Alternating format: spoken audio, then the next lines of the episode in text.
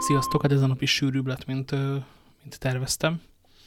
Isten látja a lelkem, nyolckor kaptam egy levelet, arra keltem, és azóta próbálom rendbeszedni az életet, most pedig este kilenc van. Ellenben ettől még van ma három, három testő rész, mégpedig az a címe a fejezetnek, hogy Bonacieux úr és neje. A bíboros másodikben emlegette a királynak a gyémánt zsinórhegyeket, tizenharmadik Lajosnak szögetődött a fejébe ez a nyomatékos beszéd, és valami rejtét kezdett gyanítani a kérdés mögött. Milyen csalás a király, ezért lássuk be. Eddig végül csak balfasznak jött le szegény. A bíboros rendőrsége még nem mérkőzhetett tökéletességben a modern rendőrséggel, bár csak ugyan kitűnő volt. A király nem egyszer szinte megalázónak érezte, hogy Richelieu még nála is jobban tudja, mi történik az ő házatáján.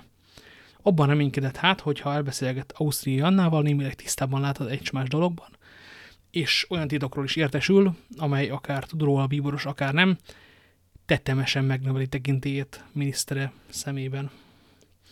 Felkereste át a királynét, és szokása szerint most is környezet ellen fordult fenyegetéseivel.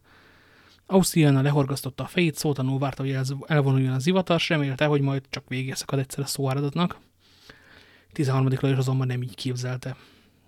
Vitát akart, hogy kipattanjon egy fényt adó szikra, mert szentül hitt, hogy a bíboros valamilyen hátsó gondolatot rejteget, és szokása szerint valami iszonyú meglepetést tartogat. Szívós vádaskodással is írta a célját. De fenség, fakadt ki Ausztriai Anna, amikor már torkig volt a homályos támadásokkal. Miért nem mondja meg nyíltan, mi nyomja a szívét? Mit követtem el? Mondja hát, mit vétettem én? Lehetetlen, hogy csupán bátyámhoz írt levelen vágja ki ezt a hangoskodást. A nyílt támadásra a király nem tudott mit válaszolni, úgy gondolta, itt az alkalom előadja a kérdését, bár csak mulatság előtti napon kellett volna megemlítenie. Asszonyom, szólt fenségesen, hamarosan bál lesz a városházán? Azt akarom, Derék városatyánkinek tiszteletből, öltse fel ünnepi öltözékét, és legfőbb békessége a tizenkét gyémánt zsinórhegy legyen, melyeket névnapjára kapott tőlem. Ez a válaszom. Iszonyú válasz. Ausztria Anna azt hitte, tizenharmadik Lajos mindent tud, és hosszú hét-nyolc napos színlelésre a bíboros vette rá, úgysem volt idegen tőle az ilyesmi. Arca falfehér lett, csodás szépségű karjával, mely most mint a viaszból lett volna, egy konzolra támaszkodott, a szöveg nem említi, hogy Xbox-a vagy pé es négy, rémült pillantással merett a királyra, és egy hangot sem válaszolt. Megértette, asszonyom, kérdezte a király, és utolsó cseppig kiélvezte a királyné rémületének gyönyörűségét, bár nem is sejtette az okát. Megértettem, felség, hebegte a királyné. Eljön a bára? El. A gyémánt zsinórhegyekkel? Igen. Ha lehet, a királyné még jobban elsápadt. A király észrevette, és jellegzetes, gonosz, hideg kegyetlenséggel élvezte. Akkor meg is egyeztünk, szólalt meg azután. Csak ennyit akartam mondani. De melyik napon lesz a bál? Kérdezte Ausztriai Anna. tizenharmadik Lajos ösztönösen megérezte, hogy nem felelhet a kérdésre, a királynő elhaló hangja felkeltette figyelmét. Hamarosan, asszonyom, felelte. A dátumra azonban nem emlékszem, majd megkérdezem a bíborostól. Szóval a bíborostól származik mulatság gondolata, kiáltott fel a királyné. Tőle, asszonyom, felelt csodálkozva a király. De miért? Ő kérte meg fenségedet, hogy gyémánt zsinórhegyek elhívjon a bálba? Azaz, hogy... Ő volt felség? Igen, ő. Ej, mit számít, hogy ő vagy én, mondta a király. Vagy halálos bűn ez a meghívás? Nem, felség. Tehát eljön? El, felség. Rendben van, szólt távozóban a király, rendben van, számítok rá. A királyné térdet hajtott, nem annyira az etikett szerint, hanem úgy érezte, megcsuklik a térde, a király pedig remek kedvében volt. Végem van, suttogta a királyné. Végem van, mert a bíboros mindent tud, ő tartja kezében a királyt, a király még semmit sem tud, de hamarosan minden kiderül. Végem van, ó, Istenem, Istenem, Istenem.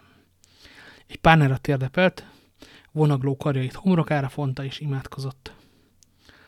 Csak ugyan kétségbejtő volt a helyzet. Buckingham Londonban, Sövrőzasszony Tours-ban, a királynét sokkal jobban szemmel tartották, mint vala, és úgy érezte, udvarhölgyei között is van áruló, csak azt nem tudta, ki az. Laporta lábát sem tehette ki a lukból, szegény nő a világon senkiben nem bízhatott.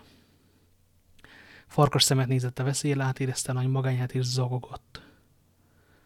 Hát én már semmit sem tehetek felségedért, szólt meg hirtelen egy hang, csupa szelítség volt, csupa szánalom.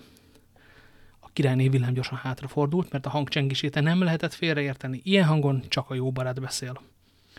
Csak ugyan a csinos Bonassi őné jelent meg a királyné lakosztályának egyik ajtajában, egy fülkében rakosgatta a ruhát és fehér neműt, amikor a király belépett, és már nem távozhatott, s így mindent végighallgatott. Amikor a királyné észrevett, hogy meglesték éleses, éleses sikoltott, mert zavarában nem ismerte fel azonnal, hogy ki a fiasztal asszony, aki előtte áll, és akit Laporta ajánlotta bizalmába. Nincs mitől félnie, asszonyom, szólt meg a fiatal asszony, és maga is sírt. A kezét tördelte, annyira átérezte a királyné izgalmait. Szívvel, lélekkel felségedé vagyok, és bármi távol esem is felségettől, bármilyen alantasítsa a helyzetem, azt hiszem módját elem, hogy eloszlassam felséged aggodalmait. Maga, nagy Isten, maga, kiáltott fel a királyné. Nézzen hát rám, nézzen a szemembe, árulók vesznek körül, megbízhatom-e magában? Ó, asszonyom, kiáltott fel a fiatal nő, és térdre hullott. Lelkem üdvösségére, örömest, meghalnék felségedért. A szív legmélyébe fakadt ez a hang, akárcsak az előbbi. Nem, ez nem lehet tévedés. Igen, folytatta Bonassi őné, igen, sok itt az árló, de szűzanya a szent nevére esküszöm, nincs nálam őszinti pív felségednek. Hallottam, hogy a király egy gyémán zsinórhegyeket kéri, ugye Buckingham hercegnek adta, asszonyom. Kis rózsafa kazettában voltak, nem de? A hóna alatt tartotta a herceg. Vagy tévedek? Nem az volt? Jaj, Istenem, Istenem, sírdogált a királyné, és a foga is vacogott rémületében. Nos, asszonyom, folytatta Bonassi őné, vissza kell szerezni a zsinórhegyeket. Vissza, vissza, kiáltott fel a királyné, de hogyan, mit tegyünk? El kell küldenünk a herceghez valakit. De kit, kit, hát megbíztatok én valakiben. Bízzék bennem, asszonyom, tüntesen ki bizalmában, királyném, én majd találok hírvivőt. De írni kell neki. Igen, igen, írni kell, egy sor felségedtel és rajta a felséged magánpecsétje. De halálos ítéletem az egy sor, az egy sor a vállás, a számkivetés. Ha aljas kézbe kerül, igen, de én jól állok érte azonban, hogy az egy sor kellő helyre jut. Jaj, Istenem, kezébe kell adnom az életemet, tisztességemet, becsületemet, mást nem tehetek, mondta a királyné. Igen, asszonyom, igen, mást nem tehet, és én úgy megőrzöm, mint szemem világát. De, de hogyan? Legalább azt mondja meg. Férjemet két-három nappal ezelőtt szabadlábra helyezték, még eddig nem is találkoztam vele, derékbecsületes ember, nem gyűlöl, nem szeret senkit, ő megteszi, amire kérem. Ha azt mondom neki, utazzon elő, neki vág az útnak. Nem kérdezi, mit visz, átadja felséged levelét, azt sem tudja majd, hogy felséged írta. Elviszi a megadott címre. Ha az új lenne. A királyné szenvedélyesen, hevesen mindkét kezével megragadta a fiatalasszony kezét, szemébe nézett, mintha a szíve mélyén akarna olvasni, és amikor látta, hogy a szép szeme csupa őszinteség, gyengéden megcsókolta. Tedd meg, kiáltott fel, és megmented az életemet, a becsületemet. A felséget túl az, hiszen boldog vagyok, hogy szolgáltam felséget, nem szorul rá, hogy megmentsem az életét, a becsületét, hiszen csupán álnok cselszövők áldozata. Igaz, gyermekem, igaz, szólt a királyné, helyesen beszélsz. Kérem hát azt a levelet, asszonyom, sürget az idő. A királyné egy kis asztalkához sietett, tintát, papírt és tollat talált rajta, írt két sort, pecsétjével lezárt a levet, és átadta Bonassi őnének. Azonban, mondta azután, ne feledkezzünk meg egy fontos dologról. Mi az, asszonyom? A pénz. Bonassi őné elpirult. Persze, igaz, szólalt meg, bevallom fenségednek a férjemnek. A férjednek nincsen pénze, azt akarod mondani. De, de, igen, pénze az van, csak hogy igen, fukar, ez az egyetlen nagy hibája. Azonban ez ne aggassza a felségedet, megtaláljuk a módját. Őszintén szólva, nekem sincs, folytatta a királyné, és aki Motvi asszony emlékiratait olvasta, nem is furcsája nagyon a válaszát, de várj! Ausztria Anna ékszeres ládikójához sietett. Tessék, szólt a fiatal asszonyhoz, itt ez a gyűrű, azt mondják, igen sokat ér, bátyám adta, a spanyol király, személyes tulajdon, szabadon rendelkezem vele, tedd el, tedd pénzé, a fiatal pedig azonnal induljon. Egy órán belül teljesül parancsa, asszonyom. Ugye látod, mi a címzés? Tette hozzá a királyné, és oly halkan beszélt, hogy alig lehetett szavait megérteni. Buckingham herceg őrlordsága, London. Saját kezébe jut a levél, mondta Bonacieux-né. Köszönöm, gyermekem, köszönöm, nemes szív, kiáltott fel Ausztrianna. Bonacieux-né megcsokolta a királynő kezét, fűzőjébe dugta a papírost, és elsuhant, mint egy könnyű röptű kismadár.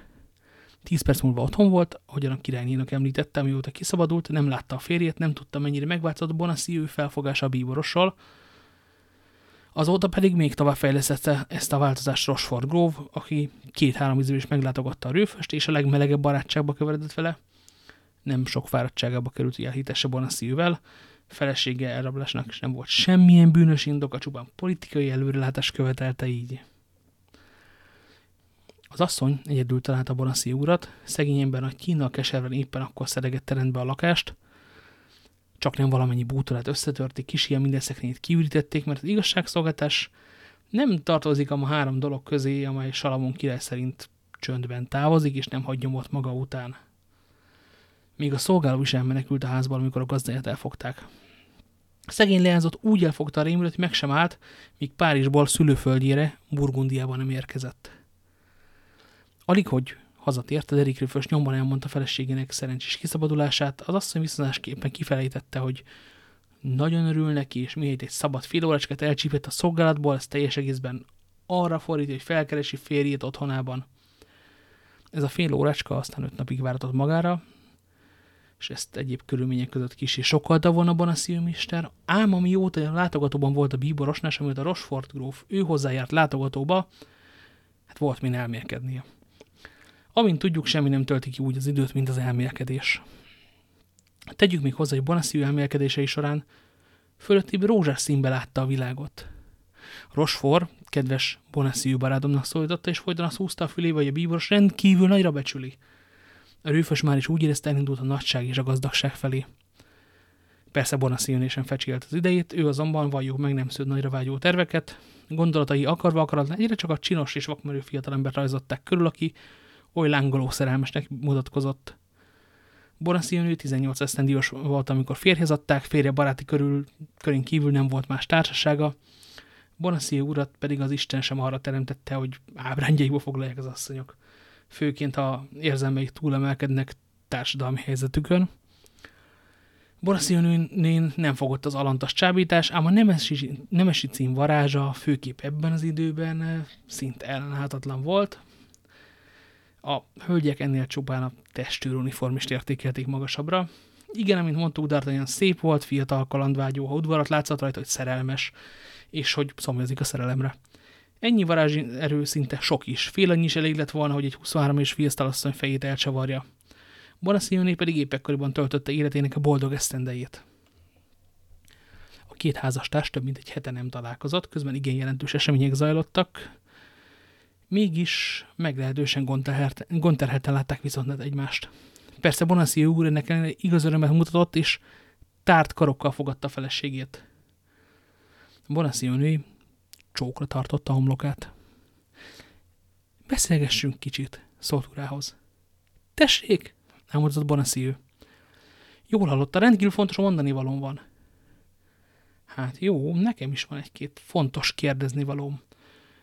Hogy is állunk például azzal a megszöktetéssel? E pillanatban nem ez a legfontosabb felete Bonacieux-né. Hát mi?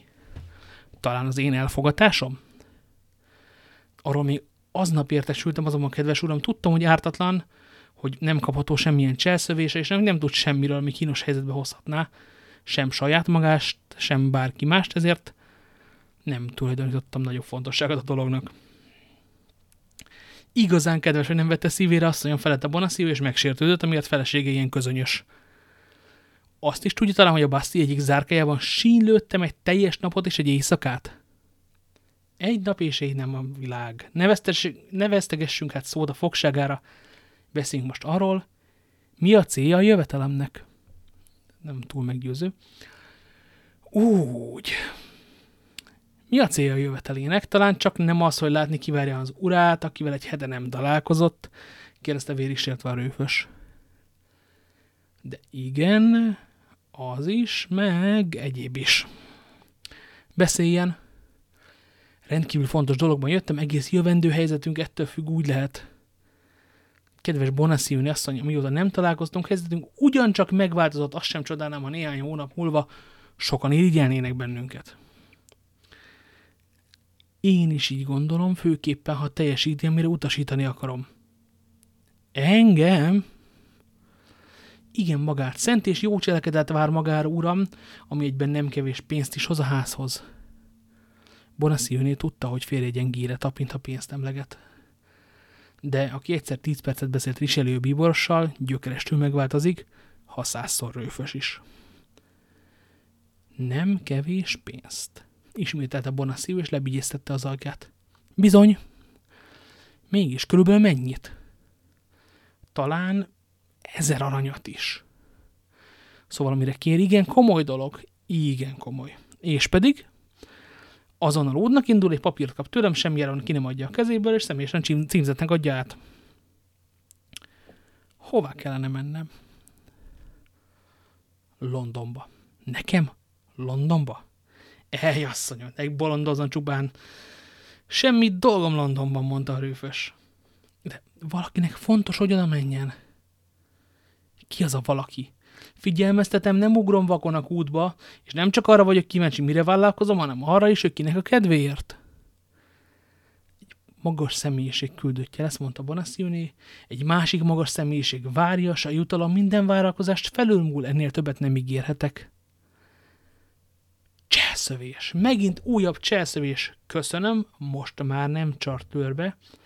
A bíboros úr felnyitotta a szemem. A bíboros, kiáltott fel Bonacieux. Maga látta a bíborost? Ő hivatott, felelte büszkén a rőfös.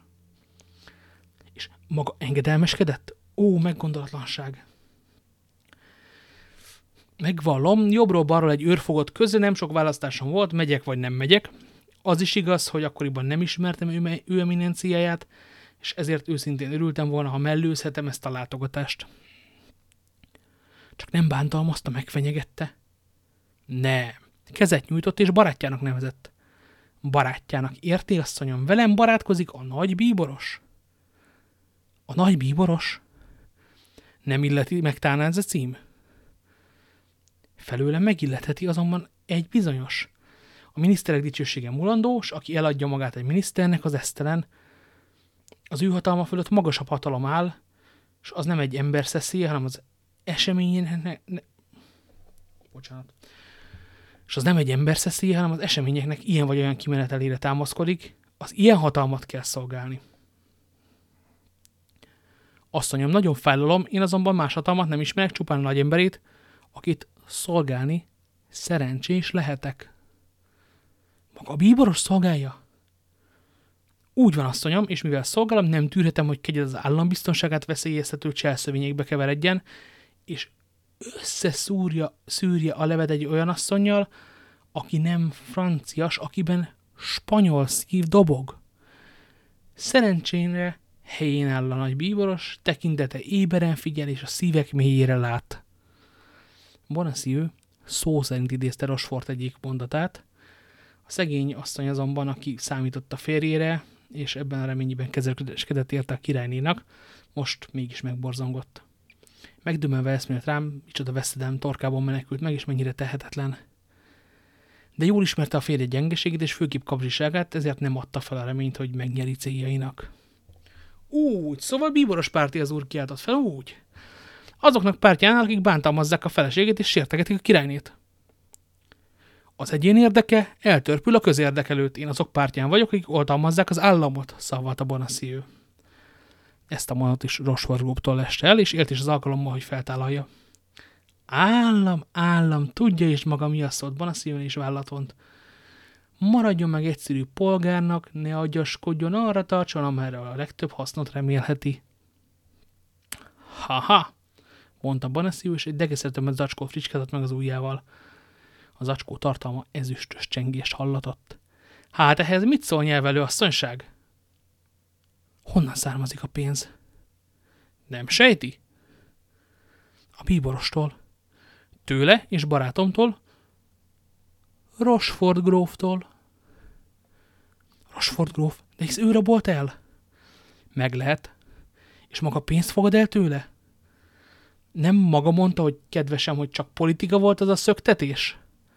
De azért raboltak egy, hogy elárulja Múrnőmet, hogy kínzásokkal olyan vallomást csikarjanak ki belőlem, mely fenséges királyném becsületét, sőt, az életét is kockára tehette volna. A maga fenséges királynéja álnok spanyol nőasszonyon folytat a Bonacieux, és a bíboros nagyon helyesen cselekszik. Uram, szólt a fiatalasszony, tudtam, hogy gyáva fősvény és idérlen, de nem tudtam, hogy bestelen is. De asszonyon felelte Bonacieux, akit még sosem, sosem látta ennyire dühösnek a feleségét, és visszarettent a hitvesi kirobbanástól. Asszonyom, miket beszél? Azt, hogy maga gyalázatos, folytatta Bonacieux, nem időn látta, hogy ismét egy kissé a férje fölé kerekedhet. Fúj, maga politizál, maga, és ráadásul a bíboros oldalán, fúj, testét, lelkét az ördögnek adja, hogy pénzt szerezzen. Nem az ördögnek, a bíborosnak. Mindegy, kiáltott fel a fiatalasszony. Richelieu maga a sátán. Hallgasson, asszonyom, hallgasson, nehogy meghallja valaki. Helyes, igaza van, kisül a szemem a gyávasága miatt. De mondja meg hát végre, mit akar tőlem? Mondtam már, induljon onnak azonnal, és teljesítse becsülettel a megbízatást, amelyet kitüntetem. Ha megteszi, megbocsátok, és mindent elfelejtek, sőt, azzal a kezét nyújtotta, ismét elnyeri barátságomat. Bonacieux fösmény volt, és drága féreg, feleségét azonban szerette. Egészen érzékenyült, ötven éves férfi, amúgy sem duzzog sokáig huszonhárom éves asszonyra. Bonacieux nő pedig észrevette, hogy a férje abozik. Nos, hogyan határoz, kérdezte, de gondolja meg, mit kíván tőlem édesangyal, London messze van Párizstól, igen messze, a megbízatás pedig talán nem is veszélytelen. Annyi baj legyen, kerülje a veszélyt. Hát jó, kedves Bonacieux, szólt a röfös, kimondom kereken. Félek a cselszövéstől, nem vállalom. Én már tudom, mi az a Bastille, rémséges. Ha csak rágondolok is borsozik a hátam, kímpaddal fenyegettek. Tudja, mi a kímpad? Fajéket vernek a lába húsába, amíg el nem törik a csontja. Nem, nem megyek. Hely, az áldóját, miért nem megy maga?